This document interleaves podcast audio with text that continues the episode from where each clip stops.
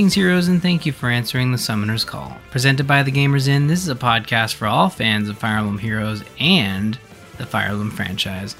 I'm your host, Ryan Murphy, and joining me, as always, my co-host, Eddie. How's it going, Eddie? Not too bad. Been hectic, crazy couple weeks, at least for me. Who knew vacations were so exhausting? Yes. Yeah, you know, uh... yeah, sometimes you need a vacation from the vacation, and that's why we're here. We're, we're taking a break from the break, right? Also, I have an extra week of downtime before I head back to work, so... Well, there you go. You've already built in a vacation to your vacation, right? Yep. Very good. Yeah. Well, let's talk about Fire Emblem Heroes. That's why we're here. We're going to yeah, talk about... They didn't the... take a vacation. No, they did not take a vacation. They've been going strong. And uh, you may be wondering why this is in your feed a little later, and that's because we wanted to wait for the new heroes that launched. Uh, so they are now in the game, and we're going to be covering not only the special heroes that launched a couple weeks ago, but also the new heroes that uh, just launched yesterday as of this recording. So here are the banners running. We've got Weekly Revival fifty-three as well as thirty-one running right now. Summer's Dream Special Hero Revivals goes until the twenty-first. Legendary and Mythic Hero Remix goes until the twenty-fifth. Heroes with lull, or sorry, Heroes with Null Skills goes until the thirty-first. Taken by the Tide goes until the sixth of August. Summer Vacation goes until the eighth, and Ýmir and More also goes to the eighth. Eddie, some pretty big banners uh, since we last spoke. So, how has your summoning been? Um, I summoned on both the new banners. I don't remember all the details of the Niffle Summer banner. Uh, but I did end up getting all the units off of it, and I think I got like a spare Niffle. Um, on the Celica, Celica Ýmir banner, I was mainly hunting Celica and Ýmir, uh, but got a kind of weird first ring with two pity breaks. I think one was Eleanor. I don't remember who the second one was, but two five stars. Uh, but also started summoning on all four uh, colors for the chance to get uh, Kamui and Est. Uh, got nothing but a four-star Kamui by the Spark. I uh, decided I wanted Celica and Ýmir with Boons and Banes, so I grabbed Est off of the Spark, uh, cutting out two colors while I was uh, finishing up.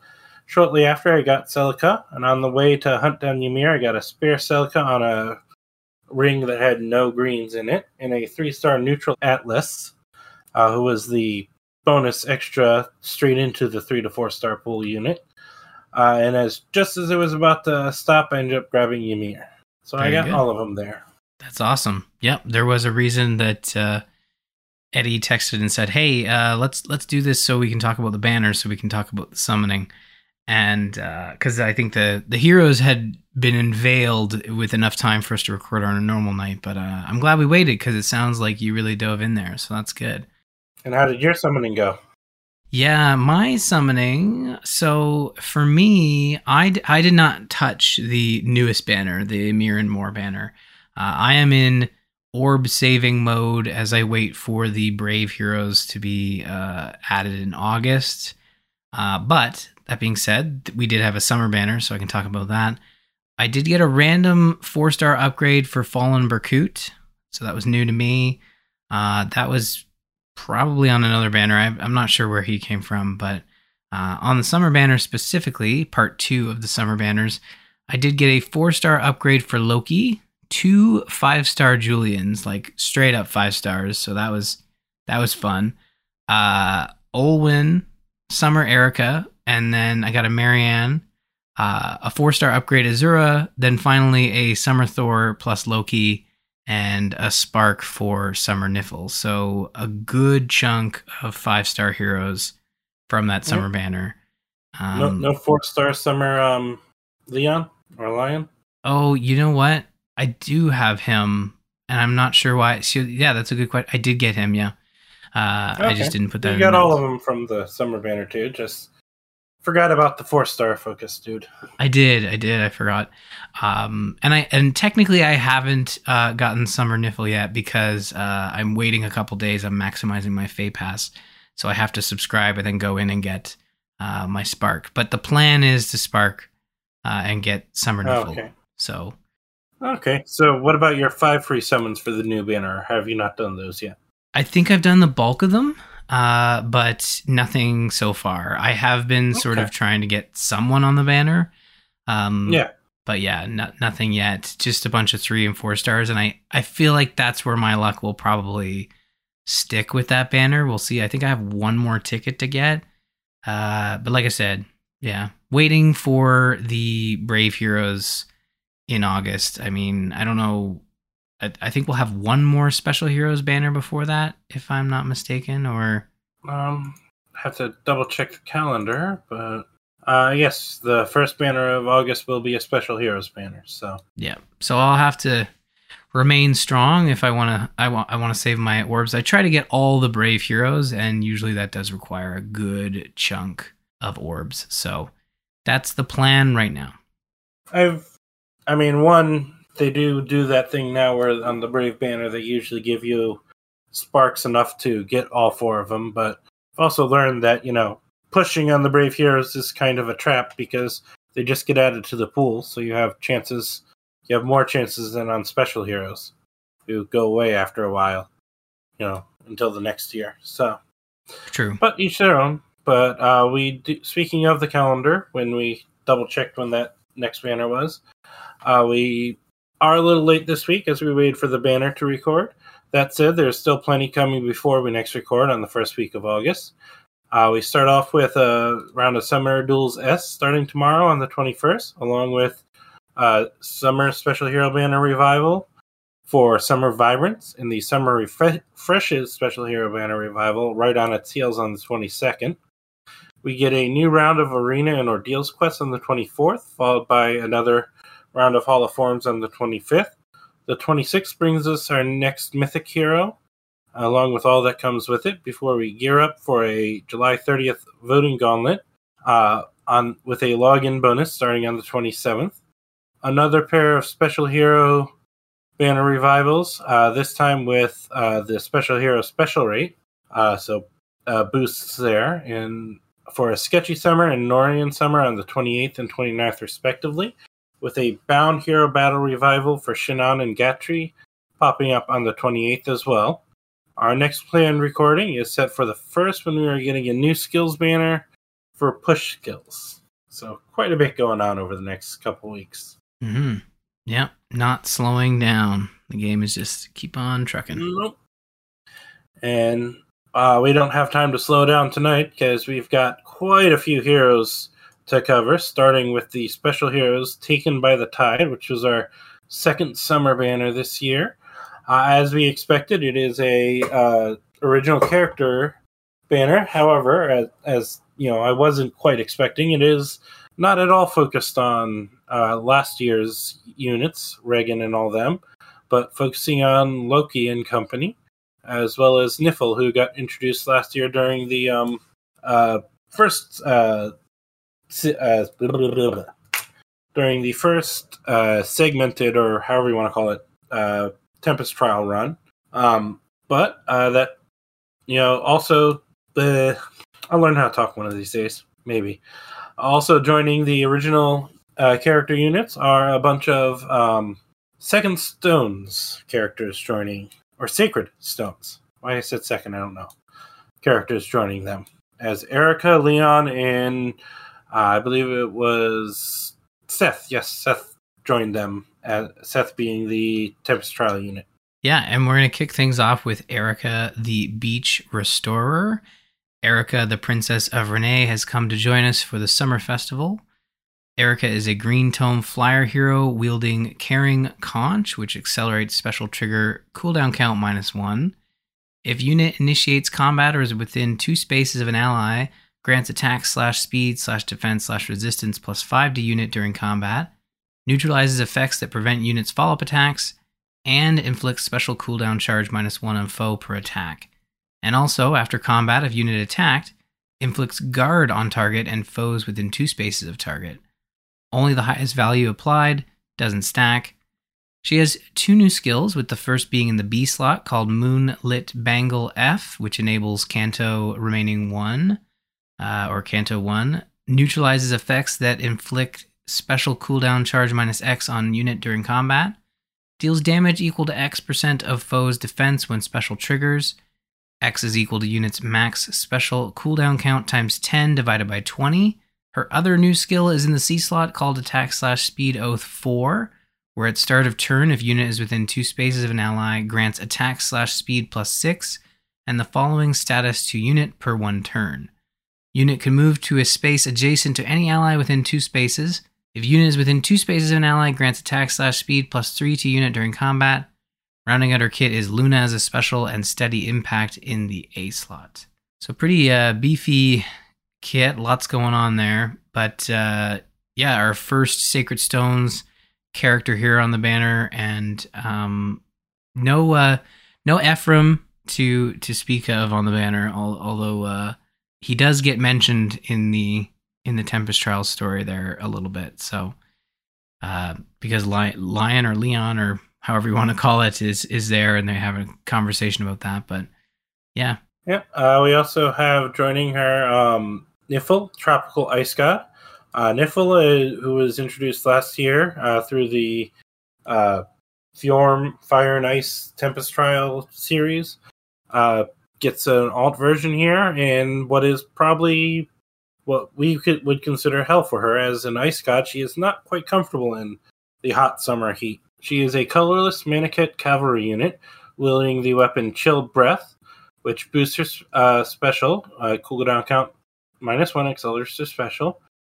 If she initiates combat or is within two spaces of an ally, she gets attack speed plus six during combat, neutralizes effects that guarantee foes follow-up attacks, and also if her speed is greater than or equal to uh, the foe's speed plus five, the foe cannot counterattack. And it does have the usual uh, Dragonstone effect of if the range is, uh, if they're attacking from two, they calculate the lower of defense or res. If uh, she also comes with a new skill called S R Neat Trace, which gives her Canto remaining minus plus one and inflict speed minus res on uh, foe during combat. And I believe that's actually near trace because she's using a Dragonstone, which is usually a close-up weapon. Uh, there was a typo in what I'm reading it off of, so where it said neat. Uh, she has her uh, special skill, Domain of Ice, that her original version came with, as well as Glimmer and Attack Speed Catch four. So obviously we addressed it at the top of the top of the topic here about how normally they would have done book four. How do you how do you feel about them kind of? I think book five, but yeah, yeah, right, book five. How do you feel about them kind of looking at the Tempest Trials series that they did last year, bringing in Niffle and obviously Thor and Loki having a connection to the sort of overarching story that's been going on since the very beginning? Um, you know, you and I didn't really like book five or the characters. At least we liked some of the characters, but not the ones that they likely were going to go with. I liked Reagan. Yes. Yeah. So did I. I, I liked, I yeah. liked um, Dagger and Knot. I think that's the list of characters from the last book that I liked. So yeah, that doesn't know, really Dagger make a summer banner. Already got yeah, Dagger Knot already got a New Year's version. I think Reagan was even in New Year's, as was uh, what's his name? Odor. Fafnir. Oh, Fafnir. Fafnir no, yeah. Odor. Odor can never get an alt, and I'm fine with that. Yes, um, Odor is like the the worst. I mean, it's kind of a mixed bag. It's like like we were like I'm saying there. There's not that many characters that I'm super impressed with from last book. And that probably had one of the larger cast of characters than lately. And but this also, I mean, maybe they'll still get a chance, but it kind of suggests that there's little to no chance of them ever getting a summer banner, unless because we're going back to, um, you know, Asker and Embla, we might not get a summer banner for this book either. True. Yeah, I so, mean, yeah. I mean, if it works, I, I like, you know, it's fun to see Niffle, you know, all not liking the sun at all, trying to hide from the sun in the summer setup. Yeah. She does like, I believe, if I recall correctly from her end thing, uh, she does like the ice pops and all. Who doesn't? Who doesn't? Uh, we also have Lion Sunlit Prince. Prince Lion of Grotto has come to visit the tropical island. And what a special occasion this is for him. Apparently, this is the first time he's ever been on vacation at the seaside. Lion is a red sword infantry hero wielding Coral Saber Plus, where if unit initiates combat or is within two spaces of an ally, grants attack slash defense plus five to unit during combat, and unit makes a guaranteed follow-up attack. Being the four-star hero on the banner, Lyon has no new skills, but rounding out his kit is Moonbow as a special, attack slash defense ideal three in the A slot, and lull attack slash defense three in the B slot. So not much going on there. Again, four-star hero on the banner, but still nice to see more Sacred Stones being added into the game. And uh, I I know we played through Sacred Stones as a game club, and I, I feel like Lyon, he he obviously had some some roles to play in the game, but I've really appreciated uh, all of his additions to, to Fire Emblem Heroes and, and getting those conversations that he's had with, you know, Ephraim and Erica and, and such, um, outside of the context of uh, the full game, where he is clearly the bad guy. I mean, yeah, they. It's nice to see more to him, more of the side that, you know, they hint at, you know, try to show, but it's, you know, really kind of hard to show in the game, in Sacred Stones. So it's nice to be able to flesh him out a bit more in that, you know, he was tricked, misled, I don't know. You know, yeah. So it's nice to see that. Yeah. But uh, next we have on the banner is our uh, duo hero, which is Thor and Loki. Uh, another original characters introduced here. We've had them flirting around in the background. We fight off Thor on a regular basis with the Mjolnir strike, and Loki just loves ca- causing chaos wherever she can go. Uh, they are joining on this banner as a Blue Tome Flyer unit. They wield. Uh, they have the duo skill where they inflict gravity on foes in cardinal directions of a unit, that and neutralize any bonus on active active on foes within five rows and five columns centered on the unit, so ninety percent of the map. Uh, does not neutralize stat bonuses on foes inflicted with panic, so if your bonuses are already working against you, it doesn't uh, stop that. They wield the Divine Whimsy, which accelerates special trigger. At the start of turn, it inflicts exposure and stall on foes on the enemy team with the lowest speed and any foes within two spaces of those foes through their next action. And also, if unit is within two spaces of an ally, grants a special cooldown count minus one to the unit. At the start of combat, if unit's H P is greater than or equal to twenty-five percent, it grants attack plus six to unit and inflicts attack minus six on foe during combat. Uh, expose, exposure is where foes attacks deal plus ten damage. So it does extra damage to the air, is what exposure does. Uh, they do not have any new skills, uh, but I believe they have Thor's uh, uh, mythic skill, or I can't remember if she was mythic or legendary, but her special skill of World Breaker. They also come with Blazing Thunder, Still Water four, and A R Far Trace three. So, yeah, the addition of uh, a Thor plus Loki duo in the summer banner here, and uh, I think this is our first Special Heroes version of Thor, because she was added late last year, if I'm remembering correctly, as a new hero, right? Um, I believe so. I don't think we have a ton of other Thors. I think we got the regular version of Thor as like a two mythic heroes on a banner type situation. Yeah. At some point, can't remember for sure, but I was just gonna look. Yeah, we have up. Very limited Thors. I was trying to look it up myself. It's hard because there's a lot of, there's a lot, there's like Thoron basically uh, takes up all the search on Game Press, yeah. So it's hard to uh, it's hard to get a good grasp on it. But I'm pretty sure I'm I'm fairly confident. But I know we have a, a bunch of versions of Loki as she's been in the game since. Well, she's been in the game since the beginning, but uh, they haven't really they haven't really added a lot of special versions of Loki until she, I think she got her Brave unit, if I'm remembering correctly. Yep. It's the problem with a six-year-old game. You're trying to remember, you know, uh, all the all the things that came before. Uh, but yeah, it's uh, it is nice. It is nice to see them sort of look back at some of the extra supporting characters that they've had throughout the years and give them some special hero versions, especially like when you said, you know, I don't know if book five was received as, as well as um, the others. And I, I agree with you. I think if you look at book six, there are, there's a limited amount of heroes that they could do to, uh, to create like a summer banner. And they usually do get um, attention on the New Year's banner. So I would imagine we'll get, you know, uh, the uh, Lissa's aunt or whatever, I can't remember her, uh, her name for some reason, even though she was she was just present not too long ago. But uh, she'll likely get a New Year's banner uh, mm-hmm. hero.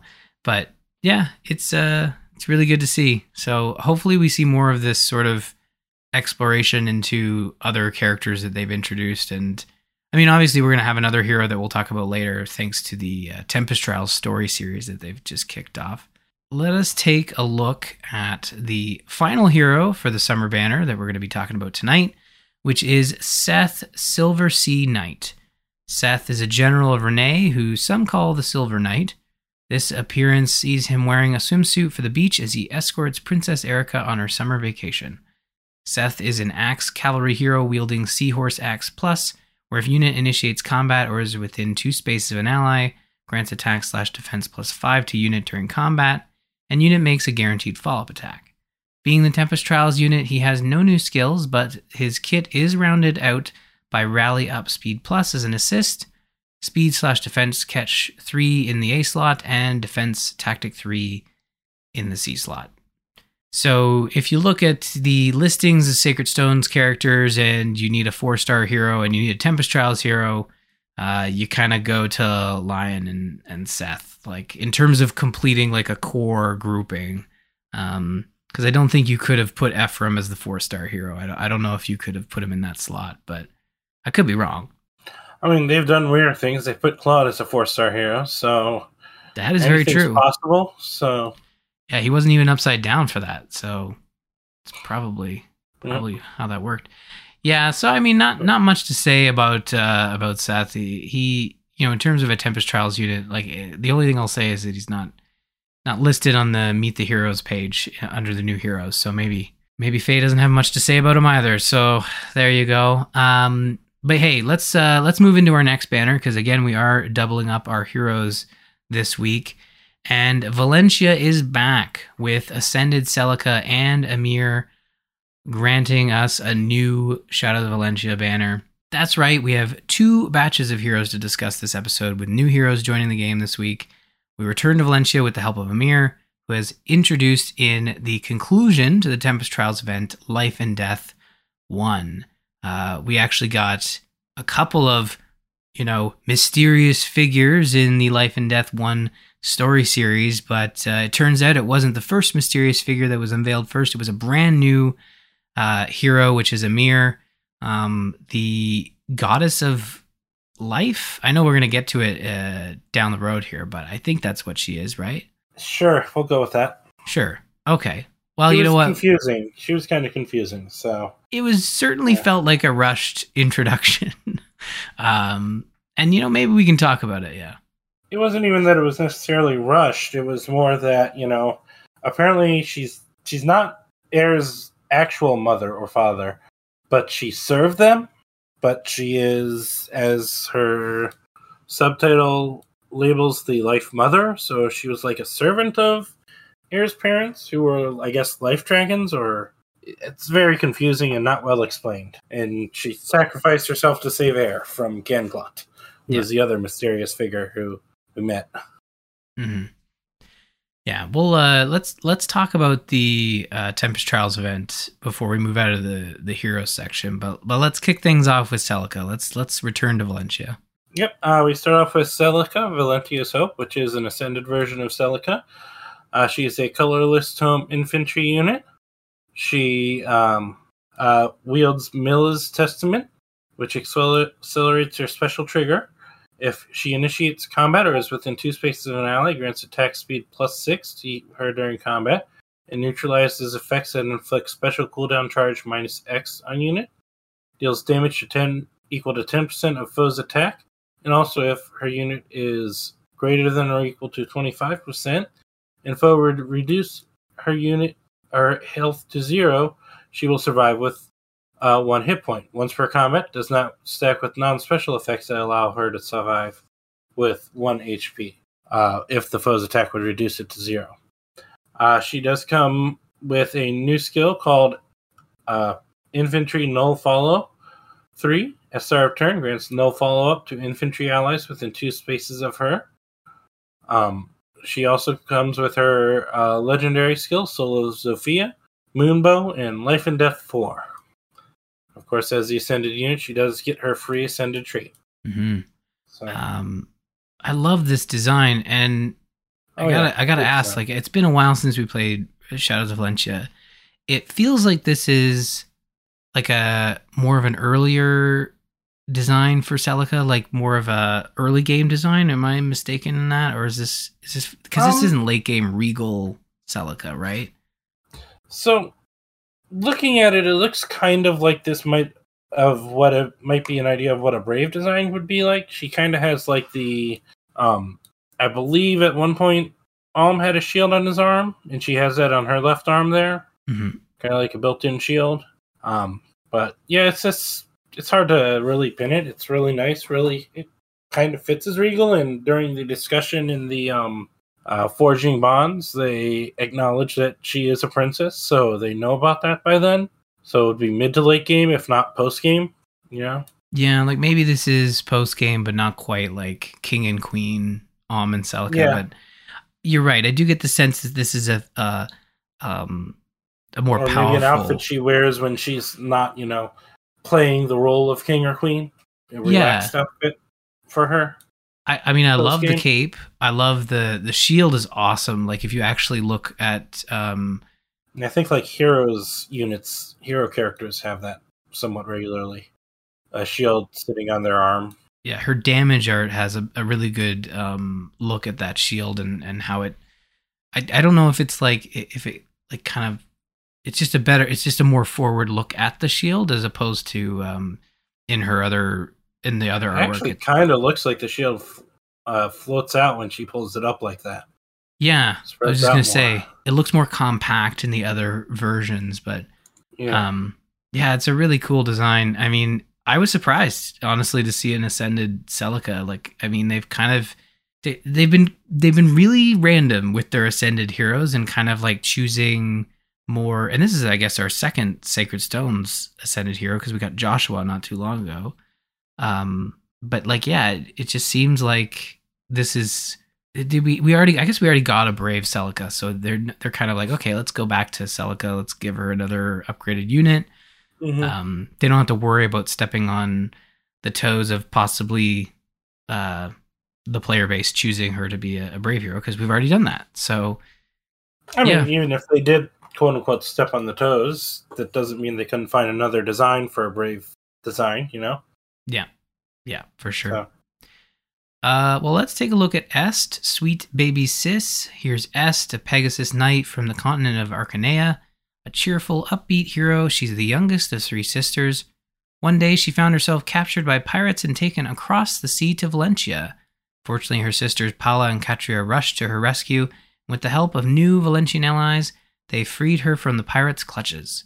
Est is a blue lance flyer hero wielding tri-edge Lance, which enables Canto remaining plus one, grants attack plus three. If unit initiates combat or is within two spaces of an ally, grants attack slash speed slash defense slash resistance plus five to unit, and deals damage equal to twenty percent of unit's resistance and reduces damage from the foe's first attack by forty percent during combat. She has a new skill in the B slot called Flow Feather three. If unit initiates combat, neutralizes effects that prevent unit's follow-up attacks during combat. And also, if unit speed is greater than or equal to foe's speed minus ten, deals damage during combat equal to seventy percent of difference between resistance stats, the unit's resistance minus the foe's resistance, and reduces damage from foe's attacks by seventy percent of that damage. This is excluding area of effect specials, uh, minimum of zero, a max of seven. Rounding out her kit is Iceberg as a special and attack slash resistance push four in the A slot. So a random uh, White Wing sister here uh with Est, and again, like I think continuing with the conversation of Celica, uh it really feels like they've given her more of a like a post-game look, um in that she's kind of been upgraded with a more we save the world outfit type thing. um mm-hmm. Although I'm pretty sure she like goes back to Arcane at the end of that game. I, I can't recall specifically, but well she she and her siblings uh Colin or Paula and Katria are the one of very few units that are in all three of the original, the first three games, the Arcania game trilogy. So they do go back at least to a degree. Yeah. True. And we never meet the guy she, I think, married and opened a shop with. But, or maybe she was just opening a shop. I thought she had married someone to open the shop, but we never really meet them, I don't think. Yeah, like I remember them talking about the shop. Yeah, my understanding is she was opening the shop with her husband or whatever, but never met the husband that I recall. Hard to say for sure. But uh, one character we did meet in Valentia is Kamui, the Wandering Blade. Uh, rounding out the trio of Valbar, uh, Lyon, and Kamui, uh, he finally joins the game in uh, this banner as the four-star unit. Uh, he wields the Upfront Blade Plus, which at the start of combat, if his uh, if foe's H P is seventy-five percent or greater, it grants him attack speed plus five to him and neutralizes penalties on attack speed during combat. He, as a four-star focus, he does not have any new skills, but he does come with Speed, Defense, Ideal, At- Attack, Defense, Oath, and Luna. So the four-star uh, hero here... I forgot to mention he is a Red Sword Infantry unit. Uh, I don't, you know, not much to write home about this guy, but yeah, now that you mention it, I'm kind of looking a little further here. Yeah, he was he was associated with Valbar. Oh yeah, and in his uh, Forging Bonds, you have him chatting with Valbar and Lyon. Yep. So what else we got? We all well. Here's the big hero, and I mean this might be a good segment to discuss the her appearance in the Life and Death One series. But we have Ýmir, Life Mother. The realm of Ýmir is the complete opposite of Hel's realm of the dead. It's named after Ýmir herself, a gentle dragon who protects this realm of life, where new lives are nurtured. Seems that Ýmir knows Eir rather well. In fact, Eir originally came from her realm. Later on, Eir was taken to the realm of the dead and was robbed of her memories. That's that sounds awfully familiar. Where have I heard that before? Uh, after being introduced at the end of the Life and Death One story, Ýmir joins Fire Emblem Heroes as a green dragon cavalry hero wielding ever-living breath. Grants attack plus three.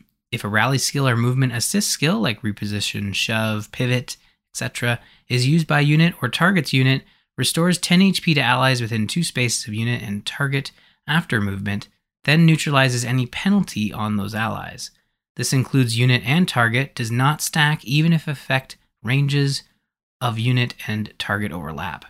At start of combat, if unit's H P is greater than or equal to twenty-five percent, grants attack slash speed slash defense slash resistance uh, plus five to unit during combat, and unit makes a guaranteed follow-up attack. If foe's range is equal to two, calculates damage using the lower of foe's defense or resistance. She has a new skill in the B slot called A slash R, uh, sorry, A slash R near trace three, which enables Kanto remaining plus one, inflicts attack slash resistance minus three on foe during combat.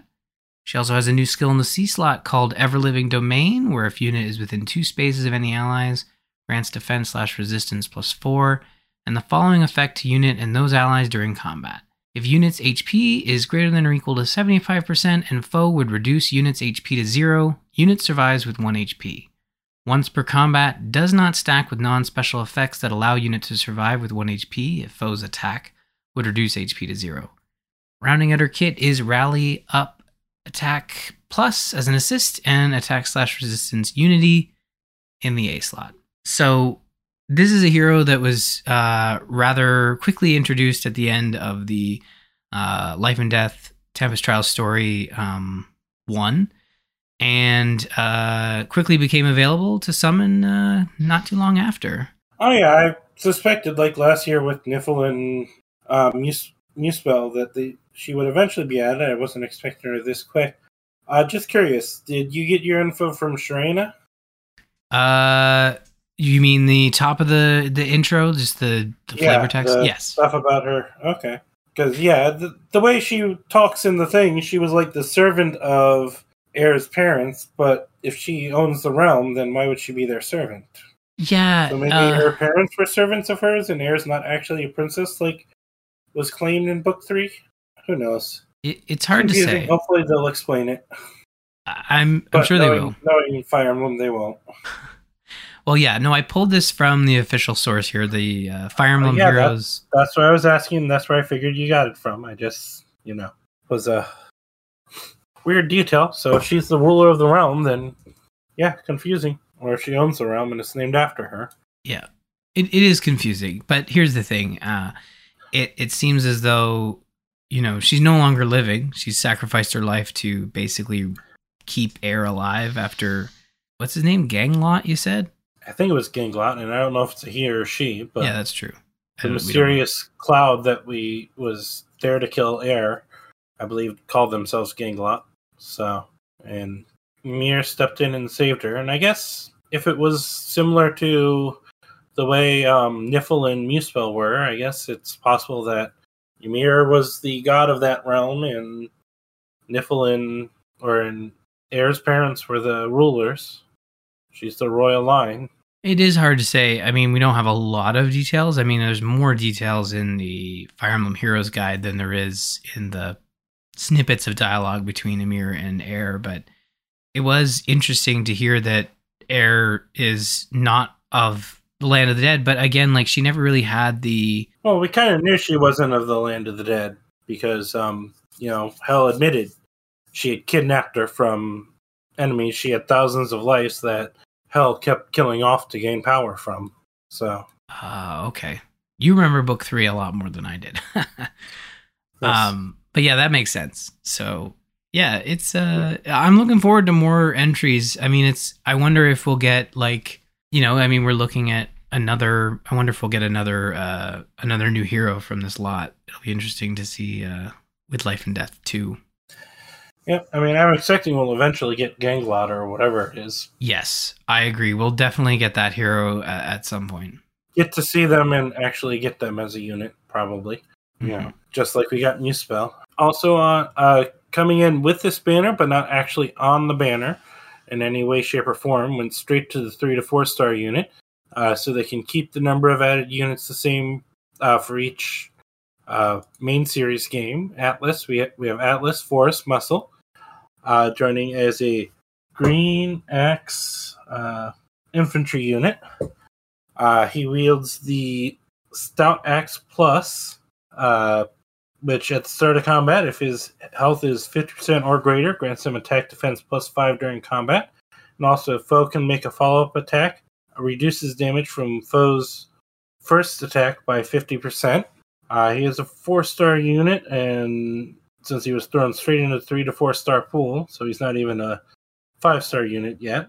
Um, I don't believe either of his sk- any of his skills are new, uh, but he does come with, th- with threatened attack, defense, earth boost, and soul.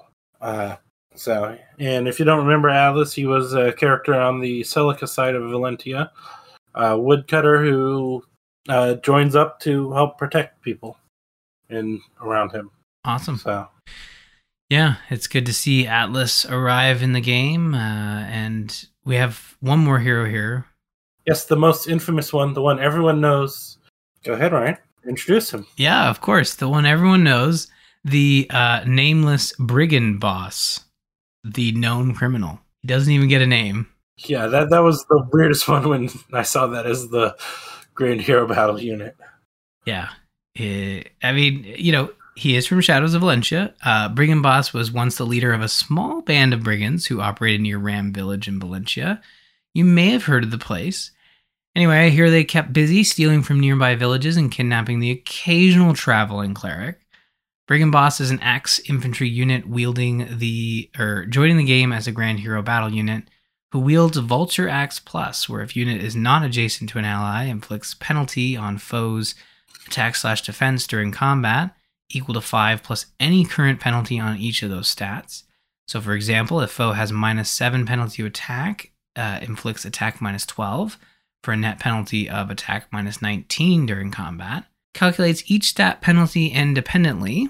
No new skills since this is the G H B unit of the group, but has Dragon Fang as a special, chill speed slash defense two in the B slot, and attack smoke three in the C slot.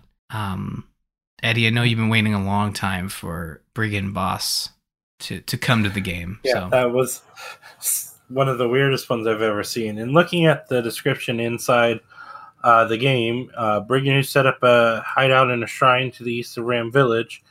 Uh, he's either a guy who you fight in the first little dungeon, or, you know, random no-name brigand in there, or he's um like the guy you fight as a bunch of children in the tutorial. Can't remember which, but you know, he's just doesn't have a name. Yeah. World famous. So they just brought him over.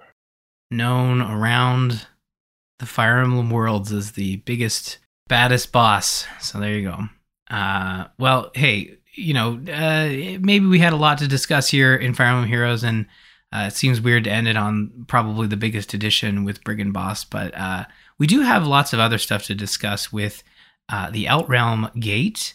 Um, first up, though, we wanted to give a quick update. This is some new information that was just uh, discussed earlier this week. We have additional information regarding the three D S eShop closure. Um, now, this is this is marked as Europe, but I believe it's it, it's across the board. But um, essentially what happens is the Wii U and three D S eShop are closing on March twenty-seventh, twenty twenty-three. Um, and uh, yeah, this is this is saying the European version, but I'd be surprised if it didn't affect everything. But... Um, Now I'm second guessing myself because the way that, so this is an article in Serenes Forest, uh, but basically it sounds like the European version of Fire Emblem Fates will uh, stop being sold one month early on February twenty-eighth, twenty twenty-three, because I guess the way that digital version was sold is you downloaded it and then you had to pick and purchase a path afterwards. Yeah, this was something I think they did in Japan as well, um, where you'd buy Fates, you wouldn't buy a specific path. You'd play up to chapter six, and then whichever side you chose to go with, you would then download the rest of the game for that side. Whether you you download the Birthright or Conquest data, and then you could buy the other sides and eventually Revelations later on. Uh, in America, they just sold it as Birthright or uh, Conquest, and then you would buy the third one, Revelation, later on if you wanted it. So, um...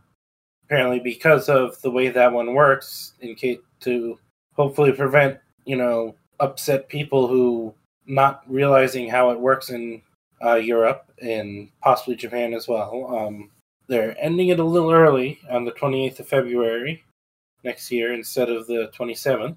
However, um, just a quick reminder, uh, you only have till the twenty-ninth of August this year to be able to add funds to the eShop. With and currently only through prepaid eShop cards, so you'd have to find somewhere to buy a prepaid eShop cards and add the funds that way. Yeah. So. Yeah, you can't add uh, funds through a credit slash debit card right now. They've they've that's been removed. I think it was in April or May. It was removed sometime earlier this year. I don't remember exactly when, but yeah, on the twenty-ninth of August, you won't even be able to add them through that. So if you don't have the money in there by then, you aren't getting it in there. Uh, yeah. And all D L C will continue until the twenty-seventh of March, including the additional story campaign. So if you get it early February, and you still have time if you don't get in there before the twenty-eighth to pick your route and buy the other routes if you want them. And Nintendo has stated, they've said again that um, for the foreseeable future, you'll be able to download and update um, games that you've already purchased. But again... I mean, they haven't done it to the Wii yet. You, I'm pretty sure you can still download your, your games that you purchased for the Wii uh, and the Wii U. So, um, although I guess the Wii U is part of this this whole closure thing. But yeah, I mean, it's we've obviously talked about it before, but it really feels like Fire Emblem Fates is a game greatly affected by this. I mean, there's going to be a whole path that you're not going to be able to access. Um, but that being said, I, I guess there was all three paths sold on a cart. Uh, without the need for D L C. Yes, if you get the limited edition or special edition, yeah, you would have them um, all on one card, one cart cartridge. But the chances of finding that, it, I mean... At, at a reasonable price are slim to none. Yeah, so...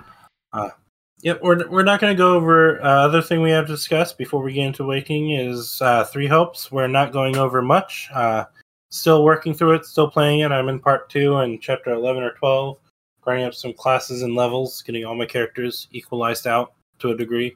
Uh, I'm not sure where Ryan is. I'm sure he's making progress, but we have such a packed show, we don't have time to go into much of the details of it right now. Yeah, yeah. I've I've made it into part two. Um, I've slowed down a little bit, uh, although I realize I probably should get back to it before Xenoblade Chronicles three comes out. But... Uh, Yeah, as Eddie said, I'll, I'll try to get some more time into it before we return uh, for our next episode. We have a week or so until that happens. Yeah, we're good. I'm not worrying about Xenoblade day one, so. Well, I'm uh, I'm hoping to pick it up day one. We'll we'll see how busy I am, but uh, it is the plan. And knowing me, I'll probably end up picking up day one or shortly after, but as of right now, I'm not worried about it.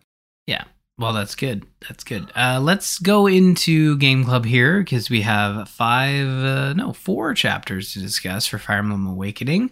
Uh, this time focusing solely on paralogs, starting off with Paralog seven, Noble Lineage, which is the Brady paralog. Um, I usually put the, uh, yes, Maribel's uh, son. Uh, time to protect some villagers with from some more bandits! Exclamation point. That's what we're doing here. The map starts with our crew in a fortified position surrounded by enemy soldiers. To recruit Brady, you can have Maribel or Chrom speak with him. Not a hard feat since you all start in the middle of the map inside the fortress, but after a few defensive turns, you can start to make your way out into the wider parts of the map and take on the final boss, Zalbador, to finish the map. Uh, this is obviously Brady is the character who has, uh, he's a priest. He has a, but he, everyone mistakes him for a bandit. Um, although the villagers, uh, know that he's not a bandit and they, and they treat him with, uh, with the respect that he's, that he's earned there by protecting the villagers. Although Maribel is, is not too sure about Brady. So, uh, but yeah, this, it was a, yeah. She admits, she accepts that she's his, uh, he's her son. But she she's like shocked that her son would turn out like this. yeah, so.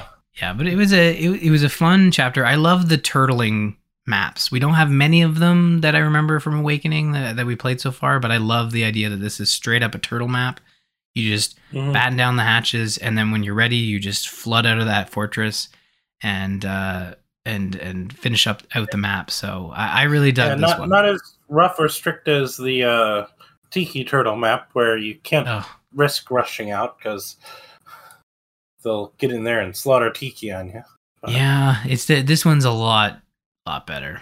So yeah. Uh, next one we have is Paralog ten, Ambivalence, Severa's map, which is Cordelia's daughter. We find a band of bandits with two unique additions: a young one, a young girl who the lead bandit has something of hers, and the other, a villager who is clearly out of his depths. Upon arriving, if you speak to Severa, who is a green unit on the map, with Cordelia, she will comment about it, but insists she be allowed to talk to the villager and she will join our army. Uh, you then protect her as she moves up to the villager while also dealing with the other enemies. Once she talks to him and talks the villager into leaving, she joins you, and afterwards you find out that she is Cordelia's daughter, who puts on a tough exterior, but just truly wants her mother, whom she lost, back. As they have a nice conversation, Severa being kind of rude and harsh, but you find out that it's because she's afraid, having lost her mother already, to lose her again. So, yeah, uh, I-, I thought this was uh, an interesting map.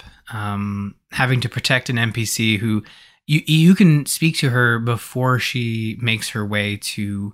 Uh, not Donald, as I've put here, because it, it straight up looked like an adult Donald, even with the with the pothead and stuff mm-hmm. like that. Um, but uh, you you can talk to her, but she is just so dead set on rescuing her friend that you have to wait until they are uh, reunited before you can have that conversation. Yeah, the way the way you recruit her is letting her speak to Donald. Mm-hmm.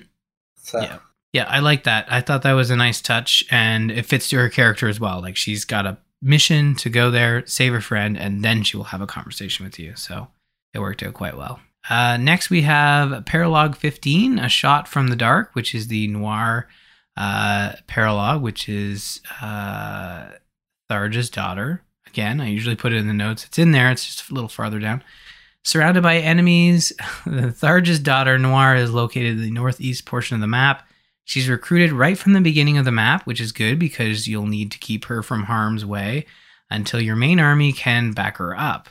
Working your way towards the boss, our crew defeats Ezra on the other side of the map. Um, this was a fairly straightforward map. Uh, again, you have no real reason why, but you have Noir under your control right away. Like, no story reasons. There's a gameplay reason. It's because if you don't If you don't have the ability to control her, you, you might she she could the A I would might get her killed, right?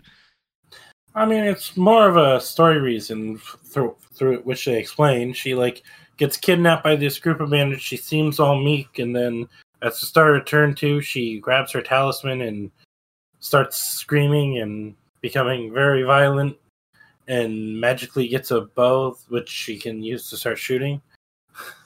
But I mean, in my experience on the map, they really weren't that heavily going after her until a couple turns. So, not sure how hard you really needed her controllable, as long as she didn't try and run into them. But it was nice to have her right away. She just joins you automatically. Mm-hmm. So, I mean, as you said, like you, you, she is kind of in this like enclosed area. So the units, and this is another critical thing. She's an archer unit, and all the other enemy units have to fly around uh, this structure. Meaning, like you kind of funnel them in, and and you have advantage on them uh, because you're archer. She's an archer, so she could pick off the flyers, and then the mounted units had to run through a bunch of forests, which slowed them down, which gave me plenty of turns to get up to her. You know, however, there was one map where they did not give me plenty of turns to get to the character you had to rescue, and that would be Paralog twenty, a hard miracle, which is the Emmeryn Paralog, which was one of the ones that was added through Spot Pass, uh, one of the things where it was slowly added over time after the game came out. The crew arrive at a uh, at find a village under attack from uh, Grimleal fanatics who have been kidnapping and sacrificing women to Grima. They find one woman who has information, and it turns out to be Emmeryn, thought dead but alive, with no memory and rudimentary t- vocabulary. After fighting off a sudden attack by the Grimleal, they decide to bring em- Emmeryn along uh, with hopes of her recovering her memory, even though it might cause her pain. That, that's one of the points in that storyline. I'm like, why would the memories cause her pain? She really wasn't that hated. She, you know, the uh, Plegians were being duped by Gangrel, and the Elysians loved her. I don't recall her getting a lot of hatred that would cause her pain to remember. But they say that, you know. Would she not remember falling off a cliff, though? Like, being pushed to her death? That that might be that might be a little traumatic, but, yeah, you know, the other memories. They, they talk in the story like, oh, her remembering all the hatred and stuff. What hatred? The Grimleal, I mean, or the Plegians? That was primarily from Gangrel.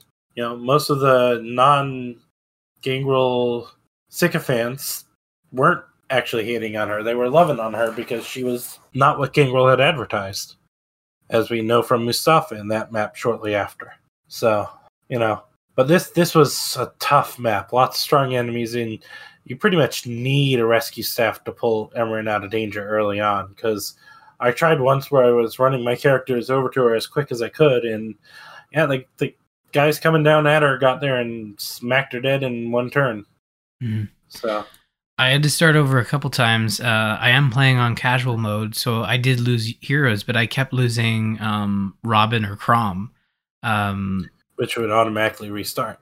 Yeah, so, you know, if I lost other characters, I wasn't too worried about it, but you're right, like, you can get a rescue staff on the map. It's like, it's so required that they actually give you one if you visit the village um, to the west. But even that's kind of tough, because unless you have a um, mounted unit that can run a good distance to be able to grab her after you get the staff, it's still not enough. You're not going to get there quick enough. You know, very like true. Two turns before they reach her and kill her, so I gave Lissa a rescue staff right away, and on my first turn, I pulled her out of the da- out of the range. Yeah, I actually used a rescue staff on her twice just to pull her further south, uh, and then I created a barrier around her. Um, and then eventually, like once the reinforcements slowed down, I would I kind of pushed forward. Um, yep. And you know, it like it's a very tough map. It took me four or five times to actually get a strategy that worked, and I mean, these Spot Pass maps, if they're all this difficult, uh, man, this was a really rough one. Oh yeah, this one was pretty tough, and some of them have weird recruitment rules. Uh, like some of them, it's talk to the unit or multiple times, not just once. Really? Uh, huh. Yeah, I think Gangrel, you have to talk to Gangrel with Chrom three times to get him recruited. So mm-hmm. if you aren't worried about spoilers, which sorry, already spoiled there. Uh, you might want to look it up on Serenes Forest or somewhere to verify how to recruit them, if you're cert- if you're certain you want the characters in your army before we go to endgame. Yeah, I'm uh, I'm definitely going to be looking at guides for that, because uh, I I haven't. I don't think I've done the, all of the spot pass uh, maps. I remember Emmeryn's, um, but I think because it was so difficult, and I remember my first playthrough was with, in classic mode, uh, I would have really struggled with these harder spot pass maps. Yeah, I, remember, uh, I lost Sirsh on this map. I turned her into a, well, doesn't matter what she was. She just got smacked down, and Maribel was in there. Just had to hide her after the first round because Maribel can't dodge for crap. Yeah. Well, uh, yeah, speaking of the paralogs, next episode we will be discussing the five remaining spot pass paralogs, which are the villains and Priam. So we'll be talking about those. And then uh, the episode after that, we'll be wrapping up Game Club with Endgame and, well, the wrap-up conversation. And where we go from there, well, we will certainly discuss that in the coming uh, coming episodes too, so stay tuned for that. But Eddie, that is going to do it for this episode of Summoner's Call. Be sure to visit us on the web at gamersinpodcast dot com slash Faye. Email the show, faye at gamersinpodcast dot com. You can check out the Fire Emblem channel in the Gamers In Discord at bit dot l y slash T G I Discord. You can follow us on Twitter. You can find me at R. Murphy, Eddie at Dralfear, and don't forget to follow at the Gamers In for show updates. Be sure to check out serenes forest dot net, our go-to resource for Fire Emblem news and information. That's going to do it for this episode of Summoner's Call. Have a great week, and happy summoning.